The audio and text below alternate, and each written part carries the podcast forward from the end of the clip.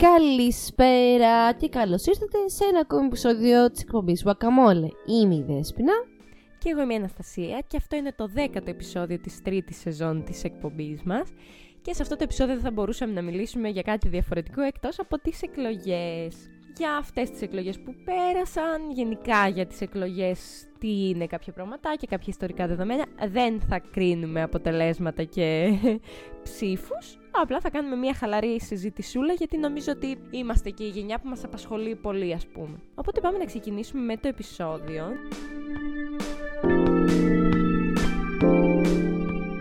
Ακολουθεί δωρεάν πολιτικό επεισόδιο. Ισχύει. Αλλά χωρίς να έχει πολιτική χρειά όσον αφορά τα κόμματα. Θα μιλήσουμε, όπως είπε και η Αναστασία, μόνο για την έννοια των εκλογών. Θα δώσουμε κάποιες πληροφορίες και τα στατιστικά μας στο τέλος των κερασάκι στην τούρτα και αυτό. Δεν θα πάρουμε θέση. Ακριβώς. Θέση δεν παίρνουμε, δεν κομματικοποιούμαστε τίποτα. Απλά συζητάμε για το τι συναισθήματα μας άφησε και γενικά μια χαλαρή κουβεντούλα για τις εκλογές. Να πούμε γενικά ότι οι εκλογές είναι μια διαδικασία βάσει της οποίας ουσιαστικά ένας πληθυσμός επιλέγει έναν ή περισσότερους αντιπροσώπους για να τον εκπροσωπήσει σε ένα θεσμό. Θεωρητικά και πρακτικά νομίζω είναι το δημοκρατικότερο μέσο ας πούμε αντιπροσώπευσης γιατί ακούγεται η φωνή του λαού και είναι ο λαός ο οποίος θέλουμε κάποιος να μας εκπροσωπήσει, άρα έχουμε το δικαίωμα σε αυτό. Είναι νομίζω πλέον το μόνο δικαίωμα που έχουμε για να ακουστεί πραγματικά η φωνή μας και η άποψή μας και ο λόγος μας. Γιατί πραγματικά είναι πάρα πολύ σημαντικός ο θεσμός των εκλογών. Συμφωνώ απόλυτα και θεωρώ ότι αυτές οι εκλογές ήταν έντονης σημασίας για εμάς επειδή είμαστε στη μεταβατική φάση της ανεξαρτοποίησής μας. Έχουμε ξεκινήσει τις δουλειές μας, έχουμε τα σπίτια μας, τα ενοικιά μας, τα έξοδα των νοικοκυριού μας. Βλέπουμε το μέλλον μας το οποίο πλέον έχει έρθει. Οπότε πρέπει τώρα στα επόμενα χρόνια να σχηματιστεί μια φούσκα που θα μας προστατεύσει, που θα γίνουν τα πράγματα όπως θα θέλουμε. Οπότε ήταν οι καλύτερες εκλογές για να ψηφίσουμε. Νομίζω, έτσι. Έτσι ένιωθα εγώ προσωπικά. Καλά, ισχύει. Γιατί και οι προηγούμενες εκλογές τότε που μας πέτυχαν εμάς ήμασταν λίγο συσσαγωγικά ακόμα στον κόσμο μας. Δηλαδή ήμασταν φοιτητές, ήταν κάτι πολύ καινούριο για μας. Σίγουρα αυτές έκρυβαν μια πιο μεγάλη ανάγκη από εμάς να ακουστούμε. Και θέλω να πιστεύω ότι πήγανε πολλά παιδιά στην ηλικία μας να ψηφίσουν. Ανεξαρτήτως αποτελέσματος, τώρα δεν μιλάμε γι' αυτό. Μιλάμε για το να κυνηγάνε τα παιδιά αυτό το δικαίωμά τους. Και θέλω να πιστεύω ότι οι εκλογές είναι για όλους μας κάτι τόσο σημαντικό. Δεν είναι άντε μωρέ, πάμε και αυτό να το κάνουμε, μετά πια πάμε να πιούμε καφέ. Η δική μας γενιά, δεν θέλω να γκρινιάξω, αλλά η δική μας γενιά έχει περάσει τα πάνδυνα. Τα πάνδυνα για τα οποία κιόλας δεν ευθύνεται. Δηλαδή τρώμε κάπως λίγο τα των προηγούμενων. Οπότε. τα εισαγωγικά. Τα. Τα των προηγούμενων. Αφήνουμε τη, φαντα... Αφήνουμε τη φαντασία σας να βάλει τη λέξη Ναι. που χρειάζεται. Όλοι ξέρουν τι έχουμε φάει, δεν θα το πω. Γιατί κάποιος μπορεί να τρώει όσο μας ακούει. Αλλά ναι, δεν... έχουμε περάσει τα πάνδυνα για τα οποία δεν, δεν ευθυνόμαστε. Μας χτυπάει η αδικία, ρε παιδί μου. Ότι δες πόσα πράγματα έχουμε υποστεί σε αυτά τα χρόνια, χωρίς να φταίμε, και προσπαθούμε να δούμε κάπου την βελτίωση. και δεν ξέρω αν υπάρχει βελτίωση. Θα φανεί. Πλέον πρέπει να πάρουμε στα χέρια μας αυτό το πράγμα. Δεν ξέρω βέβαια κατά πόσο είναι δυνατόν να το πάρεις στα χέρια σου. Γιατί εγώ, με λένε φασίστρια όμως, θεωρώ ότι οι εκλογές πρέπει να έχουν ένα ηλικιακό όριο, ρε φίλε. Ωραίο. Ρε εσύ να σου πω κάτι. Καθόλου Για μη κάποιον... δημοκρατικό. Ναι, καθόλου εντελώς. Ξεκίνησα τη συζήτηση με το ότι είναι το δημοκρατικότερο, ο δημοκρατικότερος θεσμό. Να σου πω κάτι, ρε, εσύ. Γιατί δεν ψηφίζουμε κάτω από τα 18, Για κάποιο λόγο. Γιατί να ψηφίζουμε πάνω από το 70. Και να μην σου πω το 70, είναι μικρό, ωραία. Πάνω από 80. Έβλεπα έναν αριθμό, τον οποίο τώρα δεν το θυμάμαι, για το πόσοι ήταν πάνω από 100. Νομίζω ήταν φάση κάτι εγγεγραμμένοι στους καταλόγους 10.000 άνθρωποι πάνω των 100. Κάτι τέτοιο. Μπορεί να λέω βλακίες, αλλά νομίζω ήταν αυτός ο αριθμός. Για ποιο λόγο; Δηλαδή, πες μου, δώσε μου ε, μια καλή εξήγηση. Γιατί ρε, σε εμένα η προγιαγιά μου μέχρι 94 που πέθανε είχε σώστε φρένας. Δηλαδή είχε αντίληψη της κατάστασης του περιβάλλοντος, του τι θέλει, το τι ζητάει. Δεν λέω ότι οι άνθρωποι δεν έχουν σώστε φρένας. Απλά θέλω να πω ότι ακριβώς επειδή έχουμε φάει όλα αυτά που έχουμε φάει τόσα χρόνια, είναι κάποια πράγματα τα οποία σε αυτούς τους ανθρώπους δεν αλλάζουν. Γιατί τα έχουν ζήσει πάρα πολλά χρόνια. Δηλαδή δεν νομίζω ότι οι προγιαγιάδες μας μπορούν να καταλάβουν και να προσαρμοστούν στο τι ζητάει η γενιά μας. 100%. Υπάρχουν άνθρωποι οι οποίοι μπορούν Σίγουρα. Υπάρχουν και εξαιρέσεις στον κανόνα. Αλλά θέλω να πω ότι όταν ένας άνθρωπος είναι 85-90 χρονών και έχει περάσει κάποια πράγματα στη ζωή του, δεν μπορεί να καταλάβει τόσο πολύ. που έχει περάσει εντελώς άλλες γενιές, έτσι. Δεν νομίζω ότι μπορεί απόλυτα να καταλάβει το τι θέλουμε εμείς οι νέοι, το τι έχουμε ζήσει εμείς οι νέοι και το τι ζούμε ακόμα. Σίγουρα μας βλέπουν, σίγουρα μας συμπονούν, δεν το λέω αυτό το πράγμα. Αλλά δεν ξέρω κατά πόσο μπορούν να καταλάβουν. Έχουν μεγαλώσει με γνώμονα κάποια πράγματα. Συγκεκριμένα. Κάποιος θα σου πει βέβαια ότι δεν είναι μόνο οι νέοι στην κοινωνία οι οποίοι πρέπει να τους δώσουμε τη βοήθεια και το πάτημα για το νέο ξεκίνημα. Είναι και οι 30 κάτι και πάνω που έχουν όλη τη ζωή τους πάλι μπροστά τους. Τους ενδιαφέρει το συνταξιοδοτικό, τους ενδιαφέρει η οικονομία, τους ενδιαφέρουν ε, τα επιδόματα, δεν ξέρω κι εγώ Καλά, τι άλλο. άλλο. δεν να μην ψηφίζουν 30 και πάνω ρε φίλε, αλλά το 90 με το 30. Πάλι τα δικαιώματα των 30 δεν θα τα υποστηρίξουν οι 90 Ακόμη και οι παππούδες μπορεί να έχουν λόγο για Καλά, την ναι, ε, υγεία. Προφανώς Για πλάκα το κάνω. νοσοκομείο. πλάκα κάνω προφανώς. Απλά θέλω να πω ότι αυτό το 10.000 πάνω από 100 μου φάνηκε υπερβολικό. Δεν ξέρω αν είναι, αν είναι ρε παιδί μου περίεργο αυτό που λέω, αλλά νιώθω ότι στη φάση που είμαστε εμείς με όλα αυτά που έχουμε ζήσει, συμπονούμε και τους ηλικιωμένους και μπορούμε να υποστηρίξουμε τα δικαιώματά τους και νομίζω ότι τα υποστηρίζουμε γιατί πλέον στη γενιά μας προσπαθούμε να έχουμε μια υποστήριξη στα πάντα και στους ηλικιωμένους και στους ε, συνταξιοδοτημένους, σε πολλές κοινωνικές τάξεις, ρε παιδί μου. Δεν νομίζω ότι είμαστε ανέστητοι και δεν λέω τους μεγαλύτερους ανθρώπους ανέστητους. Απλά επειδή έχουν περάσει από μία φάση, νιώθω ότι τη δική μας φάση δεν μπορούν να την καταλάβουν τόσο. Ενώ εμείς που και έχουμε ζήσει με παππούδες ή οτιδήποτε και μετέπειτα θα έρθει κάποια στιγμή αυτή η φάση μας, γιατί το θέμα της υγείας δεν πιάνει μόνο τους μεγάλους ανθρώπους, πιάνει και εμάς σίγουρα. Οπότε νιώθω ότι κάπως μπορούμε να έχουμε μία πιο διευρυμένη άποψη σε όλους τους τομείς και να καλύψουμε πολλές ανάγκες όλων των ηλικιών. Δεν ξέρω αν καταλαβαίνεις τι εννοώ και αν είναι προκατηλημένο όχι, αυτό που όχι, λέω. συμφωνώ απόλυτα και μου δίνεις τέλεια πάσα, γιατί αυτό είχε γίνει συζήτηση πριν λίγες μέρες για το πώς ψήφισε ο καθένας. Και έλεγα εγώ προσωπικά ότι στο μυαλό μου έχω πράγματα πέρα από αυτά που αφορούν τη δική μου προσωπική ζωή. Δηλαδή, τα δικαιώματα για τα ομόφυλα ζευγάρια δεν αφορούν εμένα, γιατί δεν είμαι ομοφυλόφιλη. Ναι, ακριβώς. Αλλά το θεωρούσα την προτεραιότητά μου και την τεκνοποίηση και τον γάμο. Ακριβώς. Ή ας πούμε, η πρώτη κατοικία. Έχουμε εδώ στο χωριό, στα φλογητά, τον άνθρωπο που ζει εδώ και σχεδόν περίπου ένα μήνα πλέον. Στο μπαλκόνι του, επειδή του έχουν πάρει την πρώτη κατοικία και την έχουν πουλήσει και αυτός αρνείται να φύγει. Αυτό το περιστατικό που γίνεται στο χωριό, εμένα με έκανε να φοβηθώ για το ίδιο μου το σπίτι. Του μπορεί να φτάσει σε αυτό το σημείο να μου το πάρουν. Είναι ένα δικαίωμα το οποίο Ναι. ήρθαν οι μέρες που μας έφυγε και αυτό. Ή ας πούμε η υγεία. Με τον COVID, ας πούμε, δεν χρειάστηκα εγώ να πάω στο νοσοκομείο προσωπικά για να νιώσω την εξαθλίωση. Τα, τα προηγούμενα χρόνια δεν χρειάστηκε για κάποιο λόγο να πάω. Αλλά και μόνο στη σκέψη το ότι αν πάθω κάτι, δεν υπάρχει ένα στενοφόρο στη Χαλκιδική για να με πάει αμέσως στο νοσοκομείο του Πολυγύρου. Θα πρέπει να έρθει ασθενοφόρο από τη Θεσσαλονίκη για να με πάει στο εφημερεύω της Θεσσαλονίκης, αυτό με αγχώνει για το, να- για το αν θα πάθω κάτι. Δηλαδή, νιώθω ότι εμείς, η δικιά μας γενιά, είναι λίγο πιο προνοητική. Βλέπει λίγο πιο μπροστά από την ουρά της και από τη σκιά της και από το τι την αφορά γύρω της. Και θέλω να πω φυσικά, επειδή εγώ βρέθηκα στο νοσοκομείο για τον COVID, όχι για κάτι τραγικό, αλλά εννοώ ότι βρέθηκα στα επίγοντα σε κατάσταση με πάρα πολύ κόσμο κτλ. Οι άνθρωποι στα νοσοκομεία προσπαθούσαν πραγματικά κάναν υπεράνθρωπες προσπάθειες. Θέλω να το πω αυτό που εγώ περίμενα στα επίγοντα 4,5 ώρες. Φυσικά δεν είχα κάτι υπερβολικά επίγον, γι' αυτό και περίμενα 4,5 ώρες. Αλλά προσπαθούσαν οι άνθρωποι να κάνουν υπεράνθρωπες προσπάθειες, να βάλουν σε προτεραιότητα αυτούς που ερχόντουσαν με ασθενοφόρο, γιατί προφανώς ήταν κάτι πιο επίγον. Προσπαθούσαν οι άνθρωποι να δώσουν τα αποτελέσματα την ίδια στιγμή και θέλω να πω ότι έχω πετύχει 1,5 χρόνο μετά, πάλι για COVID σε επίγοντα, που εκεί ήταν η κατάσταση ακόμα πιο καλή, γιατί είχε περάσει και 1,5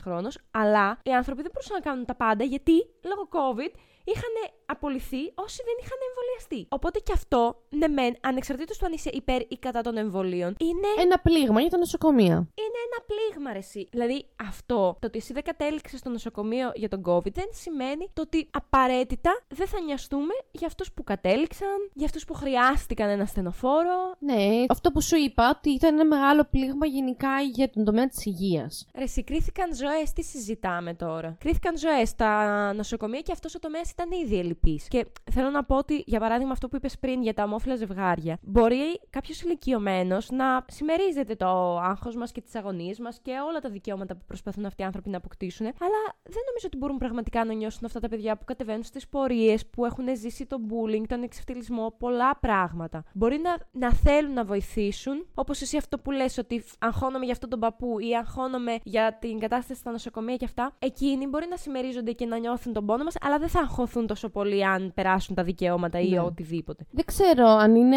προσόν που το αποκτάς όσο μεγαλώνεις, αλλά όντως γίνεσαι λίγο πιο εγωκεντρικός. Η οικογένειά μου, το σπίτι μου και οι υπόλοιποι δεν θα αλλάξει για τίποτα ότι θα ψηφίσω εγώ, οπότε ας κάνω αυτό που θέλω. Θα έχω και το δικό μου συμφέρον. Πολλοί σκέφτονται έτσι. Δεν θα τους κρίνω. Έχω διαφορετική άποψη απλά. Απλά θεωρώ ότι αν όλοι σκεφτόμασταν έτσι, εγωκεντρικά, πραγματικά δεν θα υπήρχε κανένα αποτέλεσμα σε αυτές τις εκλογές. Και σε οποιαδήποτε άλλη. Είναι, είναι αυτό που σου λέω, μεγαλώνοντας και έχοντας περάσει κάποια πράγματα και ανάλογα με την τύχη του καθενός, γιατί και ο καθένας, όταν πάει να ψηφίσει, βάζει τον εαυτό του μέσα. Ότι Α, εγώ δεν μπορούσα τόσα χρόνια να βρω δουλειά, ή Α, εμένα τα παιδιά μου δεν μπορούν. Δηλαδή, βάζουν και τον προσωπικό παράγοντα και το τι έχει ζήσει ο καθένας και πάει και ψηφίζει αυτό που θέλει. Αυτό σου λέω μεγαλώνοντας, με βάση αυτά που έχει περάσει ο καθένας, κοιτάει και κατά βάση, νούμερο ένα, το συμφέρον του. Εγώ προσωπικά αυτό ένιωθα και τώρα. Δηλαδή, δεν είναι ότι για μένα έχει αλλάξει αυτό το πράγμα. Αυτό ένιωσα ότι συνέβαινε στο μυαλό του καθενός που πήγαινε να ψηφίσει. Πώς θα κοιτάξω το δικό μου συμφέρον. Και σίγουρα μεγαλώνοντας, όπως το λες, το αποκτάς παραπάνω το συμφέρον, γιατί όταν έχεις ζήσει κάποια πράγματα και αποκτάς και οικογένεια, σίγουρα προσπαθείς να δεις το καλύτερο για σένα και για αυτούς. Δεν συμφωνώ. Εννοείται ότι οι εκλογές είναι κάτι το οποίο γίνεται για το κοινό καλό, αλλά ισχύει αυτό που λες.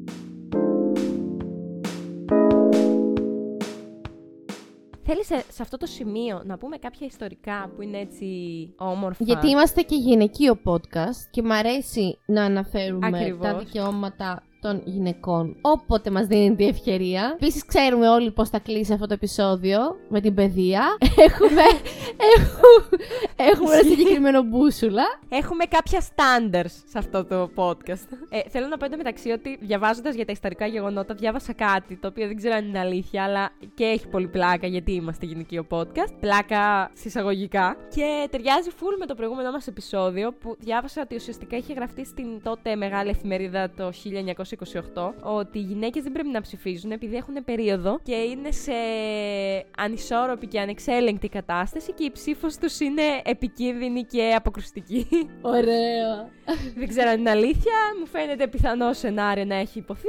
Ε, οπότε είπα θα το Είναι αναφέρω σίγουρα. κλασική ατάκα που στο σήμερα είναι σε φάση Α, είσαι τις μέρες σου, γι' αυτό είσαι έτσι. Γι' αυτό είσαι έτσι. ναι, ναι, ναι, αυτό. Τραγικό. Τραγικό. Έτσι, έτσι όπως είσαι. Να πούμε ότι ουσιαστικά το δικαίωμα του εκλέγην για τις γυναίκες δόθηκε στις 5 Φεβρουαρίου του 1930. Εν τω μεταξύ, ούτε 100 χρόνια. Αλλά δεν ήταν καθολικό. Ουσιαστικά δόθηκε σε όσες είχαν κλείσει τα 30 χρόνια και είχαν τουλάχιστον απολυτήριο δημοτικού. Και μετά από αυτό το δικαίωμα, ουσιαστικά η πρώτη γυναικεία ψήφος έγινε τις εκλογές στις 11 Φεβρουαρίου του 1934 στην Ελλάδα. Ουσιαστικά το φεμινιστικό κίνημα εκπροσωπόταν από την Καλλιρόη Παρέν, που ουσιαστικά διεκδίκησε τη γυναικεία ψήφο. Το 1921 ο Γούναρης υποσχέθηκε ψήφο στις γυναίκες με πάρα πολλές αντρικές αντιδράσεις τότε στη Βουλή. Και ουσιαστικά το δικαίωμα αυτό ψηφίστηκε 9 χρόνια μετά, το 1930, ενώ η πλήρης κατοχήρωση για τη γυναικεία ψήφο στην Ελλάδα έγινε 22 χρόνια μετά, στις 28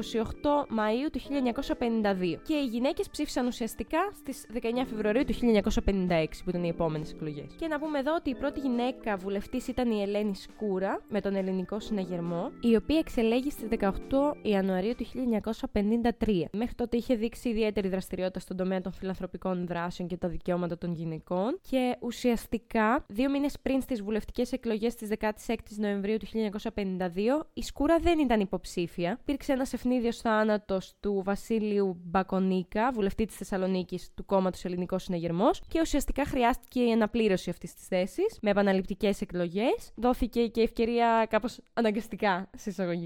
Είναι ωραίο να πούμε βέβαια ότι το γυναικείο κίνημα την μεγαλύτερη του νίκη την πέτυχε όταν στο Σύνταγμα του 1975 καθιερώθηκε η αρχή της ισότητας των δύο φύλων και κατευθείαν δηλαδή ο αριθμός των γυναικών αυξήθηκε πάρα πάρα πολύ. Φτάσαμε στο 2004 να συμμετέχουν συνολικά 40 γυναίκες, που είναι ο μεγαλύτερος αριθμός μέχρι και σήμερα, αλλά αντιστοιχεί μόλις στο 13% του συνόλου των μελών της Βουλής. Και η αλήθεια είναι, θα την πω την αμαρτία μου, φέτος που δεν έβλεπα σε κανένα πάνελ, σε κανένα κουτάκι, σε καμία τηλεόραση την φόφη, στεναχωρήθηκα λίγο. Επειδή παρακολούθησα Ναι, και το ισχύει. debate που είχε έξι άντρες, στεναχωρήθηκα που δεν είχαμε τουλάχιστον μια γυναίκα να μας εκπροσωπήσει. Όχι δεν θα μας εκπροσωπούσε εμάς καθ' αυτά, δηλαδή μπορεί οι απόψεις να ήταν πολύ διαφορετικές, αλλά θα ήθελα να υπάρχει μία γυναίκα. Όσο εξιστικό και να ακούγεται από την πλευρά των γυναικών, θα ήθελα να υπάρχει, ρε φίλε. Ενδιαφέρουσα ιστορική αναδρομή πάντως. Πολύ ωραία πραγματάκια. Ναι, αυτό. Και αν σκεφτείς ότι δεν ψηφίζουμε ούτε 100 χρόνια.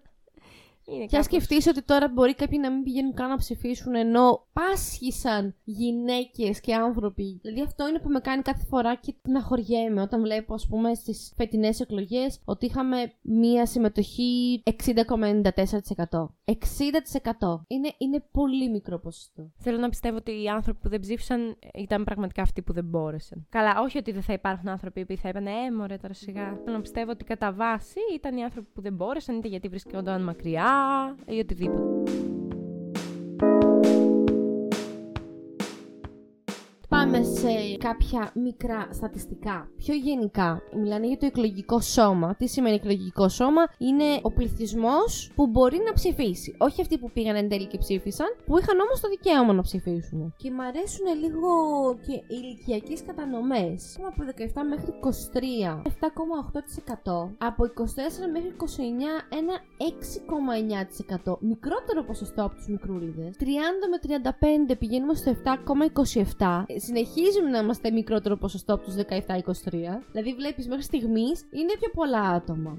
36 με 41. Τώρα ανεβαίνει το ποσοστό μας, πάμε στο 8,30. 42 με 47. Ακόμη μεγαλύτερο ποσοστό, 9,8%. Προχωράμε 48 με 53, που ανεβαίνει κι άλλο το ποσοστό μας στο 9,95. 54 με 59 χρονών προχωράει ακόμη πιο πάνω το ποσοστό, πάμε στο 10,07. Και αρχίζουμε τώρα και κατεβαίνουμε, είναι σαν μια κατανομή Gauss. Πήγαμε στην κορυφή, τώρα κατεβαίνουμε λίγο πάλι. 60 με 65 χρονών είμαστε στο 9,05%. Κατεβαίνουμε το πιο πιο πιο μικρό ποσοστό Αναστασία για να σε χαροποιήσω 66 με 70 είναι το 6,95% Βέβαια έχουμε μετά άνω των 71 που είναι από 71 έως 100.000, δεν ξέρω κι εγώ, έχουμε το 23,88%. Είδες! Που είναι πάρα πολύ μεγάλο ποσοστό, ισχύει, αλλά δεν θα πάει κανένας από αυτούς να ψηφίσει. Τι λες καλέ; Έλα, κοίτα, την πρώτη δεκαετία, βασικά εγώ θεωρώ ότι είναι λάθος στατιστικά. Θα έπρεπε να το έχουν χωρίσει αυτό το 71 με άπειρο. Σίγουρα ναι. ναι. Δηλαδή θα ήθελα να δω μέχρι 80 πώ είναι. Γιατί νομίζω ότι μετά τα 80, μετά τα 90 δεν θα πας να ψηφίσεις. Κοίτα, εγώ είδα ανθρώπους στα πρωινάδικα που λες Με και εσύ. μπαστούνια, τσίκι, ναι, τσίκι. στα τσίκι πρωινάδικα να που λες πηγαίνουν. και εσύ να τους σταματάνε και να τους λένε ψηφίσετε. Βέβαια, ψήφισα πως χρονονίστε 99. Τώρα εντάξει, είναι τρόλ, δεν ξέρω. Σίγουρα θα υπήρχαν άνθρωποι που πήγανε και μακάρι να μπορούν οι άνθρωποι να πηγαίνουν, ενώ σωματικά να μπορούν να πηγαίνουν. Αλλά ναι, Πώς θα πάει ο μικρός στο στρατό εκεί που θέλει, αν δεν ψηφίσουν; αυτό είναι βασικό ρε. εσύ. Τι δεν θα σηκώθηκαν να πάνε, μια χαρά θα σηκώθηκαν να πάνε. Επίσης, ένα άλλο έτσι στατιστικό. Γυναίκες με άντρες. Οι γυναίκες έχουν το ποσοστό 51,46, οι άντρες 48,54. Είμαστε περισσότερες, θα επικρατήσουμε, θα επιβιώσουμε. Μμ. Τους έχουμε πεθάνει όλους. Ναι, πραγματικά. Έχω και κάποια στατιστικά που είναι με βάση τις ψήφους του κόσμου. Ενδιαφέρον Κάνουμε όμως ακούγεται. σαν παιχνίδι. Θα σε αφήσω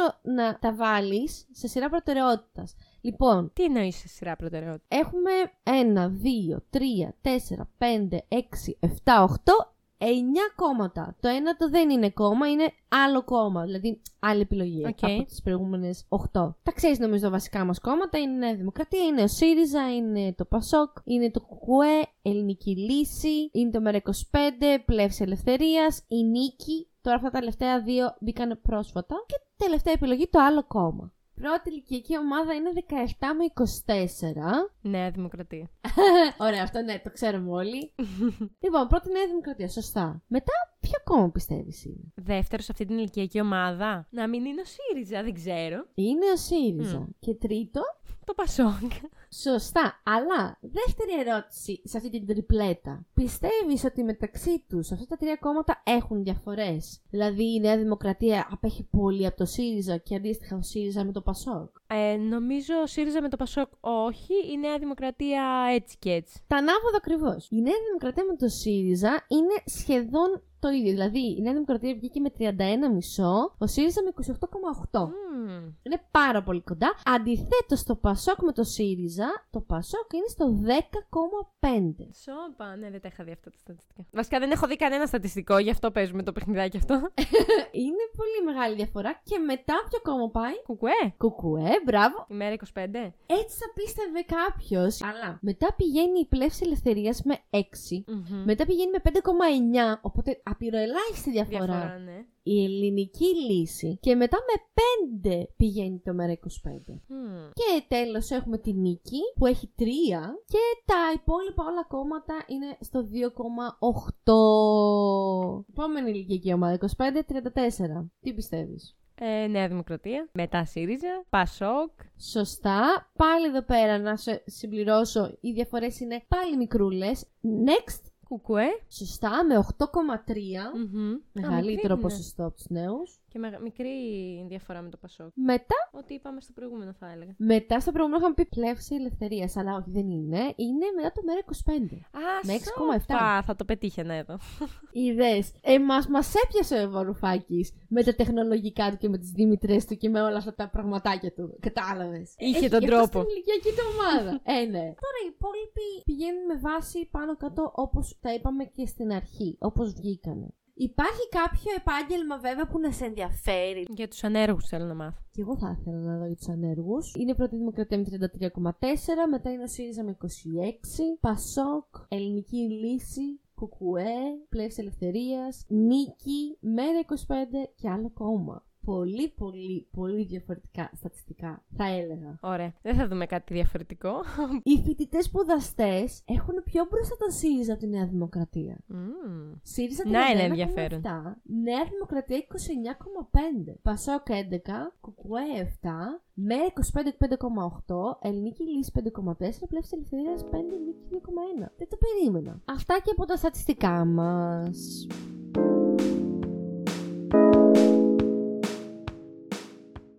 Να πούμε φυσικά ότι με τη δική σας υπέροχη βοήθεια φτιάξαμε και δικά μας στατιστικά σε κάποια άλλα πράγματα που μας ενδιέφεραν. Ευχαριστούμε πάρα πολύ την κοινότητά μας στο Instagram που μας απάντησε για άλλη μια φορά στα poll και μας βοήθησε. Θέλαμε να έχουμε μια αλληλεπίδραση μαζί σας και σε αυτό το επεισόδιο γιατί τη θεωρούσαμε πολύ σημαντική. Πάμε να δούμε λίγο τα δικά μας στατιστικά. Να πούμε ότι το μεγαλύτερο ποσοστό είπανε ναι στην ερώτηση του αν πήγαν να ψηφίσουν.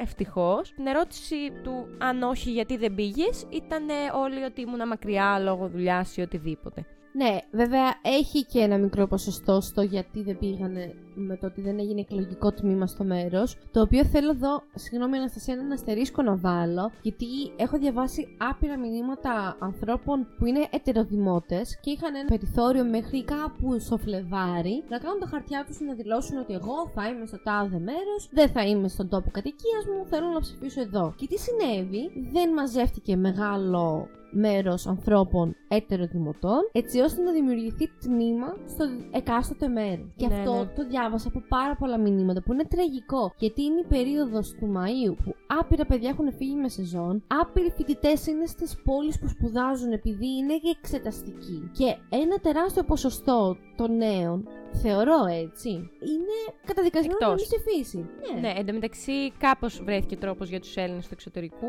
αλλά για τους ετεροδημότε κανένας τρόπος. Εντωμεταξύ είναι πραγματικά αυτό που λες. Όλοι το Μάιο έχουν φύγει, ρε φίλε, αφού το Πάσχα ήταν τον Απρίλιο. Και μετά το Πάσχα όλοι όλα τα παιδιά που φεύγουν για σεζόν φεύγουν σε εκείνη την εποχή. Και είναι τέλος Μαΐου. Δηλαδή, προφανώς και θα λείπουν παιδιά.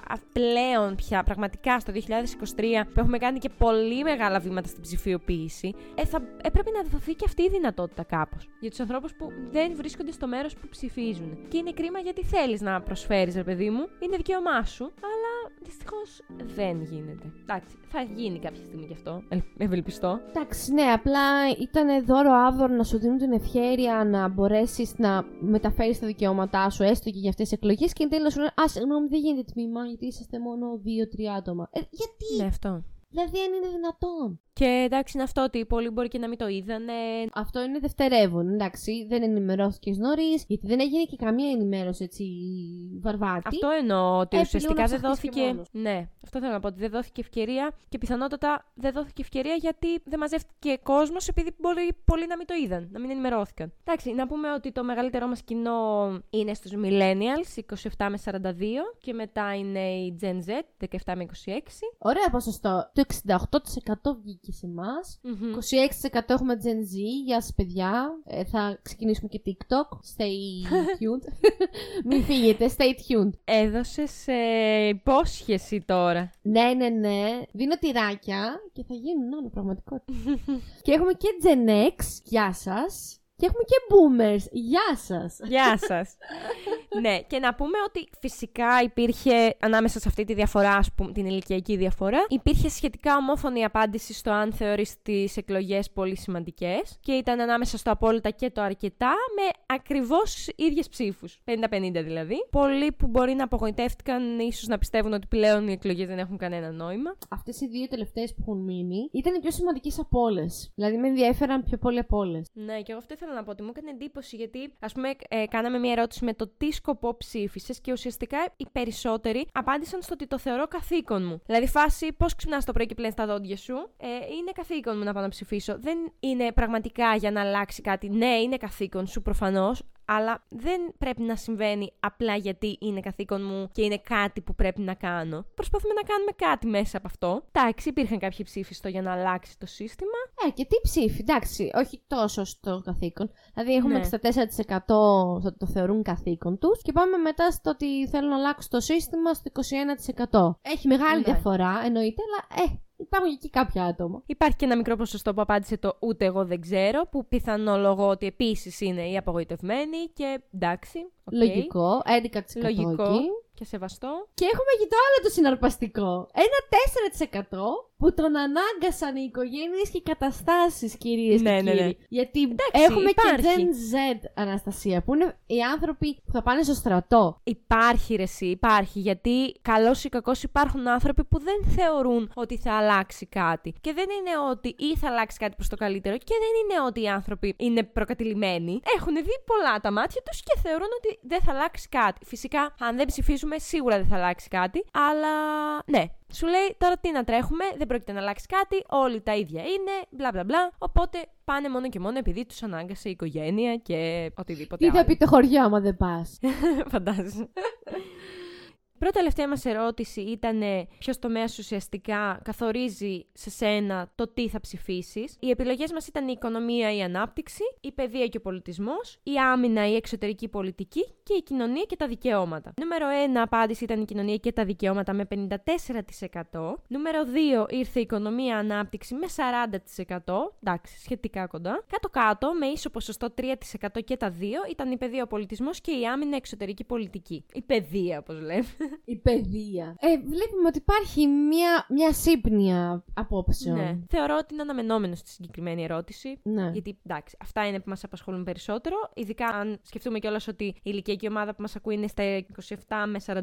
Σίγουρα τους απασχολεί πάρα πολύ η κοινωνία και τα δικαιώματα και μετά η οικονομία και η ανάπτυξη σίγουρα. Και η τελευταία μας ερώτηση είναι για το αν θα ψηφίσεις ξανά στις επόμενες εκλογές. Το μεγαλύτερο ποσοστό με 82% ήταν ναι. Ένα 12% απάντησε ότι ακόμα το σκέφτεται και λογικό θεωρώ. Ένα 6% απάντησε όχι. Έχει ήδη αποφασίσει δηλαδή και είναι αρνητικό. Και μιλάμε για τις επόμενες εκλογές του Ιουνίου, ε. Ναι, τις επαναληπτικές, ναι. Ωραία στατιστικά. Μ' άρεσαν πάρα πολύ. Υπήρχε μια αλφα σύμπνοια αλλά νομίζω ότι κάποια πράγματα μας εξέπληξαν κιόλας. Καλά, ναι. Εκτός ότι μας αρέσουν τα στατιστικά, γιατί πολλές φορές μας εκπλήσει το αποτέλεσμα, μας αρέσει πάρα πολύ γιατί αλληλεπιδρούμε με εσάς. Και Ναι, είναι ρε, αυτό που εσύ. περιμένουμε πάνω από το λογαριασμό, βλέπουμε τις απαντήσεις σας συνεχώς. Έναν άτομο απάντησε, δεύτερο άτομο απάντησε. Δηλαδή είμαστε συνεχώς και καθόμαστε και κοιτάμε τα στατιστικά, γιατί έχει πολύ φάση, μας αρέσει να βλέπουμε τη δική σας γνώμη. Συμφωνώ απόλυτα. Γι' αυτό και θα κάνουμε TikTok. Μα πραγματικά. Έσκισε με το TikTok. Ωραία. Στείλτε μας μήνυμα στο Instagram, στο Guacamole Podcast, όπου θα μας ακολουθήσετε κιόλας. Για να Σωστό. μας πείτε αν θέλετε κι εσείς να ξεκινήσουμε TikTok. Γιατί, παιδιά, εγώ είχα την ιδέα να κάνουμε και κάνα live-άκι, να κάνουμε και κάνα. Δεν ξέρω, κάτι κάπως θέλω να. Θέλω να έρθω. Θέλει να κοντά πάλι- να πάει με το κοντά inner αυτό. Gen Z μου. Ναι, Αναστασία, εμείς το 96 είμαστε στο μετέχμιο. Είμαστε στο Μιλένιο. μετέχμιο ακριβώς. Ήταν πολύ άδικο αυτό που όσοι δεν έχουμε κλείσει ακόμα τα 27 έπρεπε να ψηφίσουμε σαν 27. Το θεωρώ πάρα πολύ άδικο. Μας μεγαλώνουν μισό χρόνο. Αλλά τέλος πάντων. Κανονικά, ρε Αναστασία, έπρεπε να πα με του 97 να, σπ- να σπουδάσεις, να είσαι στο σχολείο. Ναι, ρε φίλε. Μα εγώ Ναι. ψη- την πρώτη χρονιά που ψήφισα θεωρητικά ακόμα ήμουν ανήλικη. Γιατί ήταν στη χρονιά. Αλλά εγώ ήμουν ανήλικη. Δε- Αρχικά εγώ μπήκα στο πανεπιστήμιο ανήλικη. Οπότε Τέλειο. προφανώ και ψήφισα ανήλικη. ναι. Είναι αυτό που λες, εγώ ξεκίνησα να σπουδάζω 17 χρονών. Ήμουν τόσο Ναι. έξυπνη. Ήμουν τόσο έξυπνη που πε- ε, πέρασα μία χρονιά νωρίτερα. Αλλά εντάξει, δεν θέλω να το λέω για να μην κομπλάρει ο κόσμος. λοιπόν, το επεισόδιο φτάνει στο τέλος. Ελπίζουμε να σας άρεσε. Ελπίζουμε να πάτε στις επόμενες εκλογές, να ψηφίσετε. Μην παρατάτε αυτό το δικαίωμα που χρειάστηκαν πολλοί αγώνες και κόπος για να αποκτήσουμε. Πραγματικά, ό,τι και να ψηφίσετε, ό,τι και να πιστεύετε, ο λόγος σας και η φωνή σας έχουν σημασία να πάτε να ψηφίσετε. Εγώ πραγματικά το πιστεύω αυτό το πράγμα. ναι, και εγώ εντάξει. μαζί με αυτή την κίνηση να μπείτε στο Spotify, να μπείτε στο Apple Podcast, στο Google Podcast και σε οποιαδήποτε άλλη πλατφόρμα μας ακούτε αυτή τη στιγμή, να κάνετε follow, να σας έχετε ειδοποιήσει, έχει καμπανάκια πλέον να σας έχετε ειδοποιήσει, ανέβηκε καινούργιο επεισόδιο του Guacamole Podcast, να μας ακολουθήσετε στο Instagram, να μας στέλνετε και μηνύματα εκεί πέρα, να γίνουμε μια οικογένεια, βρε παιδιά. Ναι, συμφωνώ. Εμείς ακούμε τα επεισόδια μας και θέλουμε να σας κρατάμε καλή παρέα ουσιαστικά. Γι' αυτό χαιρόμαστε όταν ένα επεισόδιο μας αρέσει και αρέσει και στον κόσμο ή οτιδήποτε. Γιατί πρώτα-πρώτα θέλουμε να κρατάμε σε εσάς καλή παρέα. Αυτός είναι ο σκοπός των podcast. Οπότε ελπίζουμε να πετυχαίνουμε αυτό το σκοπό. Για αυτόν τον λόγο, οτιδήποτε έχετε σαν παρατήρηση, σε βελτίωση, αυτοβελτίωση του επεισοδίου να μας στέλνετε τις απόψεις σας γιατί μας κάνετε και εμάς καλύτερη εκπομπή. Ακριβώς. Είμαστε πολύ ανοιχτοί στο να ακούσουμε τις δικές σας απόψεις. Να περνάτε τέλεια. Τώρα καλοκαιριάζει και ο καιρός είναι υπέροχος. Οπότε βγείτε για βόλτες, βόλτες, βόλτες. Και μέχρι ένα επόμενο επεισόδιο. Τσάω! Ciao.